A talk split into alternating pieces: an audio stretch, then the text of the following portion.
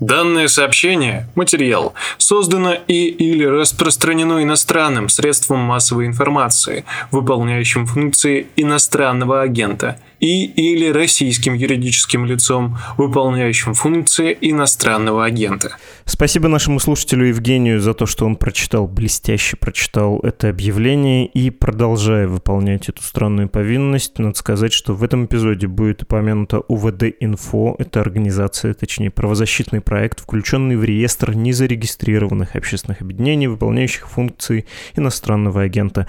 Также мы вспомним Андрея Захарова, журналиста BBC, признанного в России СМИ иностранным агентом, к большому сожалению. Начинаем выпуск.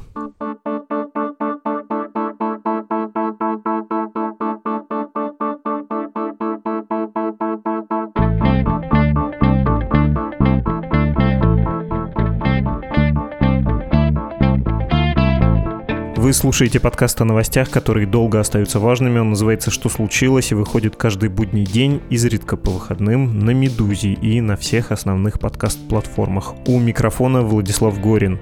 Правозащитный проект УВД-Инфо выпустил доклад о том, и это точное название, как власти используют камеры и распознавание лиц против протестующих. И вы знаете, по нему видно, как силовики, не стесняясь нарушения частной жизни, права на свободу собраний и прочих условностей, широко и не особенно формализуя свои действия, используют городские камеры и систему распознавания лиц для слежки и обнаружения, в том числе несогласных. Происходит это в десятках российских регионов, и не будет большим преувеличением, если я скажу, что в России уже построена и может по любому поводу применяться система слежки и обнаружения граждан. Поговорим об этом с автором доклада УВД-Инфо и аналитиком этого правозащитного проекта Татьяной Усковой.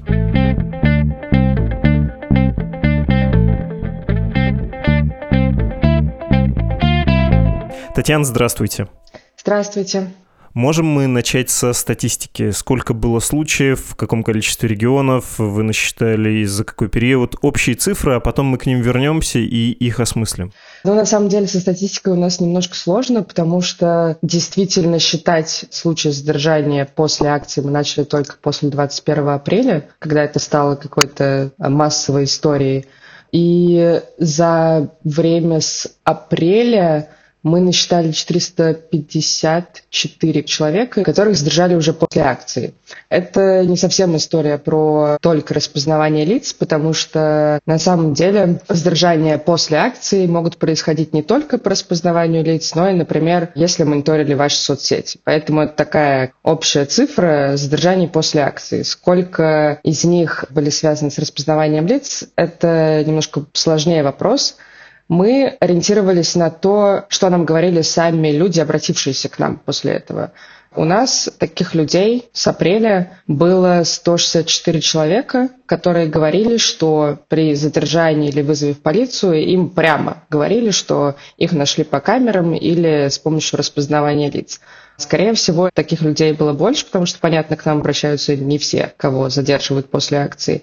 А с другой стороны, понятно, что не везде такие открытые полицейские, которые спокойно говорят, что нашли кого-то по камерам.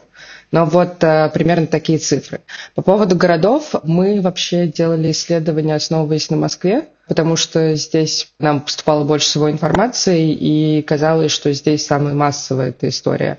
Но, судя по всему, касается это все не только Москвы.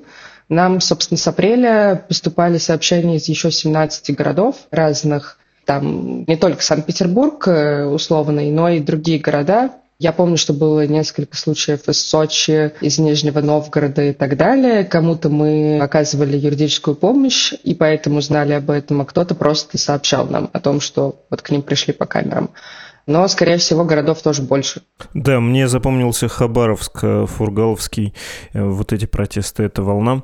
Разная география. Давайте про то, как это устроено и кому это нужно. Любой, кто хоть раз из интереса, я просто мимо проходил, товарищ капитан, был на митинге, он знает, как это устроено. Во-первых, по толпе ходят люди невзрачные с камерами, и они не похожи ни на прессу, ни на стримеров. А если это Москва, то еще и на входе при согласованном митинге у рамок будет стоять камера, которая, по сути, фиксирует всех входящих. И на зданиях вокруг будут сидеть люди, это вот просто видно или на крыше, или в окнах с хорошей такой оптикой. Но это только часть системы, причем уже явно устаревшая. Как это в комплексе работает вместе с уличными камерами? На самом деле это тоже сложный вопрос, потому что мы ориентировались в нашем исследовании на документы в основном, на протоколы задержания, на судебные постановления, которые уже как бы после. И, естественно, у нас не было какого-то способа зайти внутрь этой системы и понять, какие камеры используются, почему в одних случаях они используют только уличные камеры, а в других, например, подключают подъездные. Но общая история там такая, что есть набор устройств, с которых можно вести видеосъемку. Это уличные камеры, которые, например, если митинг проходит на там, условной Тверской, стоят на этой улице. Есть камеры, которые специально носят сотрудники полиции, это оперативная съемка, с которых тоже может быть запись и распознавание идти. Есть подъездные камеры, которые, вероятно, нужны для того, чтобы определять местонахождение, для того, чтобы потом тебя задержать. Еще есть соцсети, которыми мы не занимались, но это тоже, скорее всего, подключается. Насколько я поняла из тех протоколов, которые нам были доступны, тех видеозаписей, которые были в делах, в основном это уличные камеры, которые либо стоят на условных зданиях обычно, либо вот когда на митингах привозят машины с такими камерами наверху, и, скорее всего, снимается откуда-то оттуда, то есть никаких там историй про рамки, например, у нас не было в документах. Но при этом иногда людям показывали в полиции местоположение камеры, по которой их нашли, и она висела просто на здании, например. То есть это и те, видимо, которые специально привозят на публичные мероприятия, и те, которые просто находятся на этой территории. Угу. У вас есть в докладе небольшая предыстория, когда была создана система распознавания лиц. И, ну, понятно, вы сказали, что по Москве у вас больше данных чаще обращались. Интуитивно и фактически из публикаций коллег известно, что в Москве-то, конечно, эта система довольно неплохо работает. Понятно, что в Москве просто много камер, в том числе на входе в метро. Это какое-то колоссальное сито, через которое просеивается гигантское количество людей ежедневно. Ну и IT-инфраструктура инфраструктура, безусловно, побогаче, это именно централизованно, это может фиксироваться. В начале пандемии мы видели, как это работает, тоже вплоть до участия подъездных камер. Не говоря уж о том, что политическая активность повыше граждан, в том числе протестная, активность сотрудников повыше, их ретивость, э, внимание к столице повыше. Можете рассказать историю, как эта система строилась и до чего она дошла? Может быть, какие-то из публикаций придется повторить, но почему нет? Но я еще немножко про наши данные расскажу, про то, как мы начали сталкиваться с подобными задержаниями после акций. Я говорила о том, что мы начали вести статистику с апреля этого года, но на самом деле у нас, во-первых, было зафиксировано, что в 2018 году уже были какие-то единичные задержания после акций, которые, возможно, использовали распознавание лиц. А второе, это, конечно, Хабаровск, то, что вы сами упомянули. Там действительно это была такая региональная история, которая начала вводиться в практику. И хотя на самом деле распознавание лиц и вообще вот камеры, например, в той же Москве очень сильно развиты и существуют уже несколько лет, мне кажется, что на какое-то использование их в отношении протестующих повлияло две большие вещи. Первое – это пандемия, и вот можно рассказать в том числе про журналистов с BBC, Андрея Захарова, если я правильно помню, который писал тексты «Большой брат», кажется, называлось. Он писал о том, как устроена система мониторинга в Москве, и потом, как она начала применяться, в том числе против людей, которые не соблюдали социальный мониторинг из-за коронавируса. И вот явно пандемия на это очень сильно повлияла на развитие этой системы. Например, мы когда общались э, на тему этого исследования с э, разработчиками, мы спрашивали про маски, и можно ли действительно идентифицировать человека в маске на митинге. И оказалось, что пандемия довольно хорошо на это повлияла в плане развития системы. Теперь все можно, и у нас самих такие случаи были. А с другой стороны, это, мне кажется, что действительно мог быть и Хабаровск, в котором история с распознаванием лиц позволяла самим публичным мероприятиям проходить довольно спокойно, не вызывая какой-то бурной общественной реакции на те же задержания и прочее. а потом просто задерживать и как-то привлекать к ответственности участников этих акций так, чтобы они потом на них не ходили. Мне кажется, что это та история, которая произошла в апреле в Москве в том числе, потому что на самом деле распознавание использовалось, как мы потом узнали, что в постановлении и во время 23 января и 31 но массово оно началось после 21 апреля, когда, собственно, никаких серьезных задержаний, например, в Москве не было. Да, они были в других городах, но в Москве все прошло довольно спокойно, и вот эта массовая история с задержаниями после, она началась уже после акции. И мне кажется, что она нужна еще для того, чтобы создавать какое-то ощущение угрозы, что нельзя выходить на акции, что ты не можешь предсказать, когда к тебе придут, например, потом, когда тебя задержат, задержат ли тебя вообще и так далее. И эта история, она, мне кажется, была обработана на Хабаровске, а реально введена в Москве только вот в апреле. Хотя с технической стороны в Москве все эти возможности существовали и раньше. Это важный момент про технологию, но не железную, да, не про программы и не про компьютеры, а про социальную технологию, что мы создаем, мы как силовики, если вдруг солидаризироваться с ними, пространство контроля, и мы, конечно, разрушаем солидарность. Очень здорово всем нам мотивироваться, собраться и отбивать кого-то одного, особенно в острый эмоциональный момент, и очень как-то невесело в таком рутинном смысле, когда к нам поодиночке протестующим приходят отбиваться, да, или тоже выражать свою солидарность, каким-то образом защищаться. Да, это понятный момент, хорошо, что вы его так замечательно объяснили. Давайте поговорим про то, что эта система стала применяться, ну, во-первых, выборочно, явно как-то мотивированно, и она не является аналогом системы фиксации нарушений на автодорогах. Тебе не придет в какое-то определенное время вот такая холодная бумажка с тем, что ты нарушил, тебя, скорее всего, будут выбирать тоже, да, будут распознавать. Про то, с чем тебя сличают. Вот тебя заметили на митинге, и дальше происходит некоторая аналитическая работа. Нужно, во-первых, определить, что это ты, и оценить твою значимость, что ли, для того, чтобы наказать или не наказывать тебя. Можете про это рассказать? Ну, мне кажется, здесь не совсем история про то, что это выборочное применение технологии. Здесь скорее как раз неизбирательное использование технологии. Потому что на самом деле мы изначально думали, у нас была гипотеза, что приходит к тем, кого ранее задерживали на акциях, возможно, даже фотографировали. И мы проверяли эту гипотезу на тех данных, которые у нас имелись. Нет, это не так большинство людей, которым приходили после акции в этом году, их либо вообще не задерживали на акциях до этого, либо задерживали, но, например, не фотографировали в отделах полиции.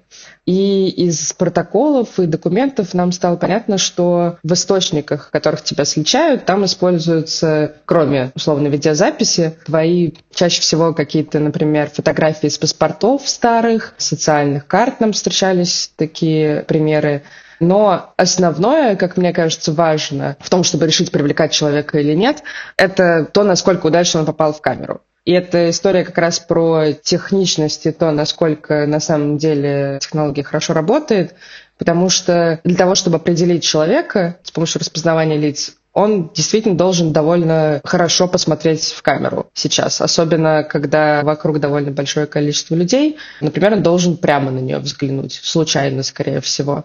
Или находиться под таким углом, что его лицо попадает в кадр достаточно освещенный и так далее. И это действительно случайность, и это как бы причина, почему сейчас, да, есть случаи, когда задерживают после акции каких-то известных э, людей, активистов, депутатов, правозащитников и так далее, но гораздо большая часть таких людей, которые привлекают по акции, это абсолютно рандомные люди, которые просто, видимо, каким-то образом удачно попали в камеру. И при этом была фотография баз данных, с которой можно было это сравнить. Поразительно. Это моя учительница называла «смотришь в книгу, видишь фигу». Я, когда читал ваш доклад, я был, конечно, в плену вот этой инерции, что они там чего-то выбирают, что это все равно более-менее точечное дело и аналитичное, когда нужно взвесить, кому ты пойдешь, а все оказывается намного проще. Удачность кадра решает в большей степени. И вся эта технология, она в таком случае сводится к тому, чтобы просто подразгрузить автозаки и отделение полиции в момент акции чтобы мы пришли попозже, не забивали правоохранительную систему вот вот в момент, да, в пик, а размазали это во времени. Ну, это тогда еще более циничная какая-то и холодная штука. Поразительно. Надо сказать, что эта система, она же, наверное, не только в случае с протестной активностью включается. Она не для этого была построена. Всякие кражи, насильственные преступления и нарушение масочного режима, правда, тут есть некоторые сомнения, были про это публикации, тоже в этом случае работает. Эта система ловит подозреваемых. Как она еще используется в мирных целях? Ну, в мирных целях она действительно используется для того, чтобы, например, находить людей в розыске, и достаточно много, насколько я читала, есть случаев, когда, например, в том же метро эти камеры используются для этого. Но вот вы сказали про маски. Вот здесь она не используется на самом деле, потому что казалось бы, что можно было бы в теории также использовать эти камеры с распознаванием лиц против людей, которые в метро маски не надевают на нос точно так же случайно посмотрел в камеру, не будучи в маске, административное правонарушение. Нет. У нас это так не работает. Здесь как раз технология, по сути, используется как инструмент политического давления, и при этом она применяется не против людей, которые действительно совершили какие-то преступления, или там даже у них есть хотя бы признаки совершения преступлений, а против людей с административными правонарушениями, что вообще очень странный прием, и вот в сравнении с масками видно, насколько это политически мотивированное решение людей, которые этим всем занимаются занимаются. Да, про масочный режим я с сомнением сказал, потому что там была одна новость и был не очень правильный источник. Эм, рассказывал о ней член Совета по правам человека при президенте, но, кажется, все было отыграно. Странные детали были в той истории. Оштрафовали его знакомого пассажира или нет, в общем, осталось неподтвержденным. С чем сравнивают снимки, которые полицейские получают, и как обновляется эта база? Меня, в общем, поразил в вашем докладе момент, из которого я узнал, что что поездка за границу и, не знаю, тур-поездка, визит на отдых куда-нибудь к теплому морю вообще является заодно и способом обновить данные в системе. Ну, мы точно, естественно, говорить ничего про это не можем, потому что у нас нет открытого входа в систему того, как это работает. Но, во-первых, это база данных, например, недействительных паспортов, которые вроде как должны использоваться всякими миграционными службами, но они оказываются в доступе у полицейских в том числе. Это социальные карты, которые у нас буквально были случаи, когда ровно фотография социальной карты, на которой больше нигде нет, она в протоколе об административном правонарушении. На самом деле про поездки это не совсем пока доказанная история, но когда мы общались с разработчиками на эту тему, у них возникло предположение, что, скорее всего, все такие визуальные данные, типа фотографии, которые мы загружаем на сайты вроде госуслуг, они могут использоваться для того, чтобы пополнять эти базы данных с источниками изображений. И учитывая то, что мы сейчас, когда приезжаем из-за границы, ну, сейчас, наверное, уже нет, но должны были делать фотографии, что мы съездили, и вот мы приехали, а вот мы здесь. Эти фотографии могут использоваться дальше. Но на самом деле вполне вероятно, что используются также фотографии социальных сетей, мне кажется, нет какого-то ограниченного количества источников, из которых такие фотографии могут браться. Понятно, что в документах они, скорее всего, будут из паспортов, из социальных карт и каких-то официальных документов, но то, насколько, например, на каких фотографиях обучают эти системы, мы до конца не знаем, и я не уверена, что узнаем в ближайшее время. Эта история, ваш доклад про вроде митинги, он еще раскрывает, конечно, как эта система устроена, насколько она большая, и что, видимо, есть сведения на всех городских жителей России, а может быть, с еще большей степенью смелости можно предположить, что на всех жителей России есть да, такая электронная папочка, и в случае чего это может быть использовано. Висельный, конечно, юмор, но предупреждал нас отец Сергей Романов из Среднеуральского монастыря про электронный концлагерь лагерь сатаны, вот он здесь. У кого есть доступ к всей этой информации? Вы сказали, что полицейские получают сведения, хотя вроде бы не очень должны, да, из миграционной службы, из вроде бы по другому поводу собранных данных, из тех баз данных. Как все это защищено, защищено ли из других публикаций о всех этих поисковых системах полицейских и оперативных? Мы знаем, что, в общем, там все довольно дыряво, можно даже приобрести частным образом все это. На самом деле, какое-то точное количество людей, кто имеет доступ ко всем этим данным, например, в Москве, которые хранятся в едином центре хранения данных, либо в Департаменте информационных технологий, в общем, какого-то точного перечня людей, кто там имеет по должностям возможность достать эти данные, его нету. Понятно, что там как бы довольно такая формулировка размытая из серии человека, который имеет на это полномочия. То есть, по сути, из того, что мы посмотрели по документам, это могут быть и Центр противодействия экстремизму, и обычный участковый, и уголовный розыск откуда-то, и, ну, в общем-то, рядовые полицейские. Короче, перечня какого-то реального его нету. При этом вы сказали по поводу дырявости у наших коллег проекты Роском Свободы, которые дольше занимаются историей с распознаванием лиц, у них был случай, когда их волонтерка попробовала запросить свои данные в Даркнете, по фотографии отследить свое перемещение по городу, и у нее это получилось. Хотя есть некоторые сроки хранения этих данных в Департаменте информационных технологий, и кажется, в ее случае это был месяц она смогла получить информацию о своих перемещениях спустя, кажется, месяца полтора или два после того, как они произошли. И это отдельная история про риск утечки данных. Из-за того, что вся система с использованием распознавания лиц, она довольно непрозрачная, мы не понимаем, насколько на самом деле они долго хранятся, фотографии и изображения там, и то, насколько они хорошо хранятся. Потому что случаи с э, вот, волонтеркой Роском Свободы показывают, что, скорее всего, они хранятся не очень хорошо. И что их можно заполучить, зайдя в Даркнет и заплатив какое-то количество денег. Это, безусловно, вызывает беспокойство, хотя я понял, что, конечно, преждевременно задал этот вопрос. Это немножко ложный след. Проблема-то в том, что вообще эти данные собираются. В том числе в вашем тексте, в тексте вашего доклада есть по пунктам объяснение, почему все это сомнительно с точки зрения даже отечественного законодательства. Можете пересказать это и объяснить, почему это не здорово с точки зрения согласия на сбор и обработку персональных данных, собственно, биометрии, не здорово с точки зрения свободы собраний, права на частную жизнь и так далее, и так далее? Ну, во-первых, с точки зрения персональных данных, наше законодательство подразумевает, что мы должны давать согласие на обработку персональных данных. И, по нашему мнению, распознавание лиц работает именно с такими персональными данными. Другая проблема в том, что суды считают, что это не так что технология распознавания лиц, она как бы не касается персональных данных, потому что департамент информационных технологий, который этим занимается, он не ищет вашу имя, фамилию, радужную оболочку глаз и так далее, а просто сравнивает два изображения. А изображения якобы не являются персональными данными. Здесь сразу же практически есть что возразить, потому что изображение все равно может считаться способом идентификации каким-то и персональными данными в случае, если оно используется для этих целей. А здесь оно используется для этих целей, поэтому, конечно, это персональные данные. Хотя суды пока ни разу с этим не согласились в России.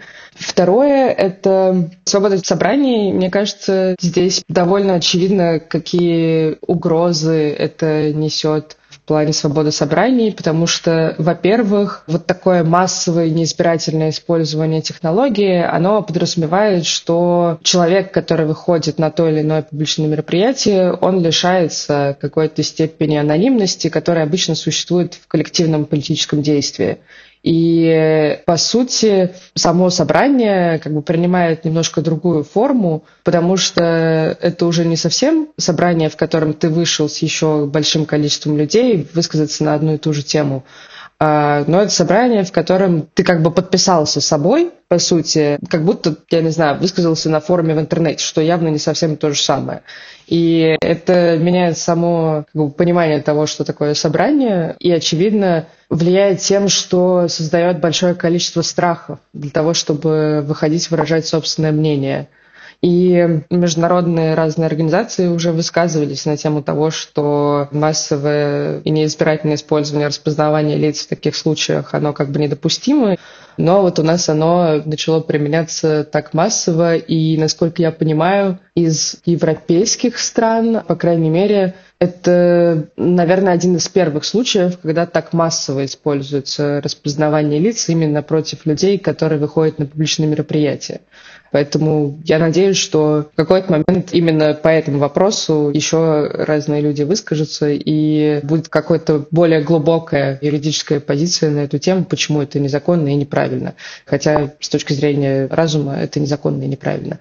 А про частную жизнь здесь скорее история не совсем только про распознавание лиц, но и вообще про задержание после акции.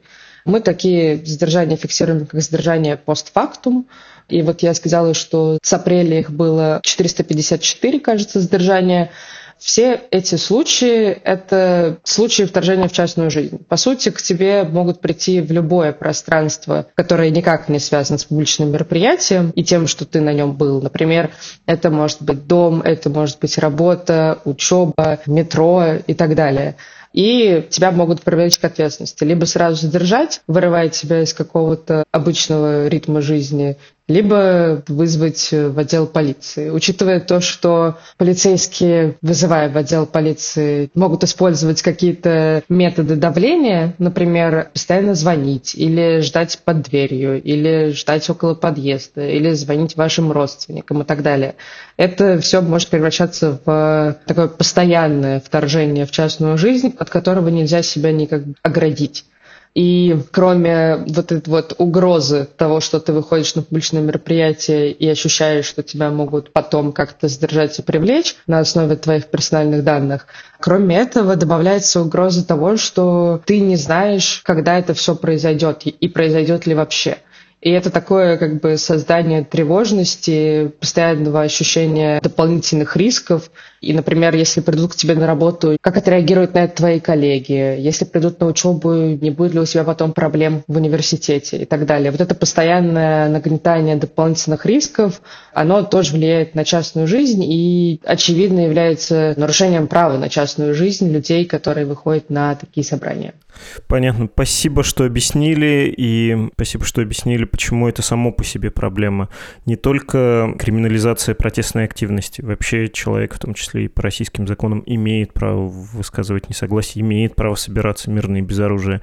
Не только проблема в том, что суды встают на сторону силовиков. Ну что, не сильно-то и нужно силовикам было, наверное, как доказательство видеофиксации и фотофиксации. Суды и так им верили как никому, как матери родной.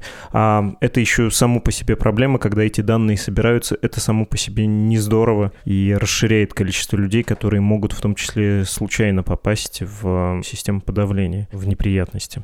Спасибо огромное, Татьяна. Спасибо. Мы говорили с Татьяной Усковой, аналитиком УВД-инфо и автором доклада «Как власти используют камеры и распознавание лиц против протестующих».